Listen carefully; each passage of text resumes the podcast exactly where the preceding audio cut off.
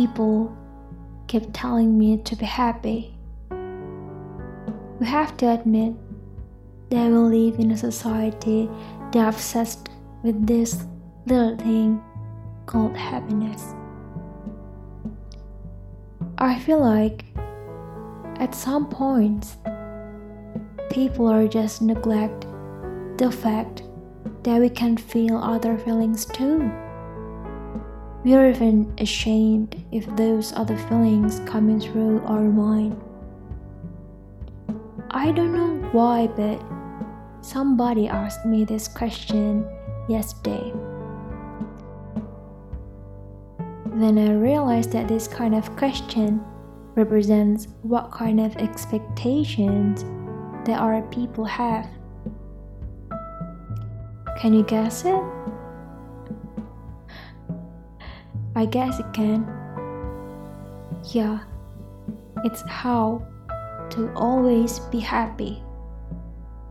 I'm so sorry if you think you'll find the answer to always be happy, but we don't have to. We don't have to be happy all the time. If you're sad, then you're sad. If you're angry, then you're angry. If you're disappointed, then you're disappointed. It's really fine if we have all of those feelings in our heart, in our mind. That means we're human.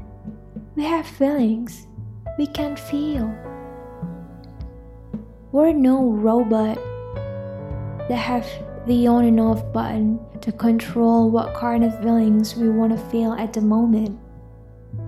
The button to make us happy all the time, like what we expected before. If you feel it's not comfortable to show off your feelings to people, it's all up to you. But please, please don't lie to yourself about your feelings. Don't cover them up from yourself.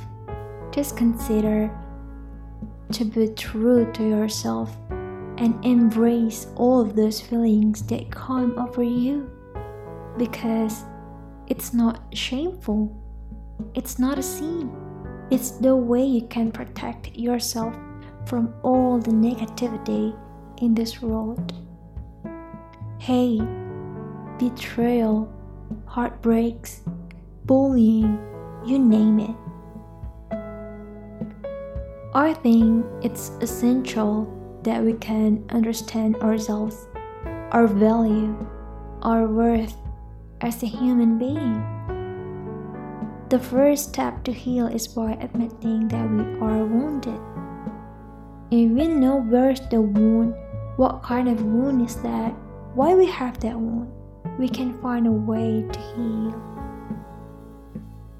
Like I said before, you don't have to be happy all the time.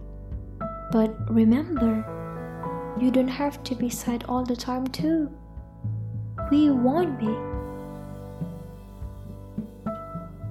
A few years ago, I watched a video about self help and I found these words are meaningful and help me a lot to get through the hard times. He said, Stress is the clouds. They will come and they will go.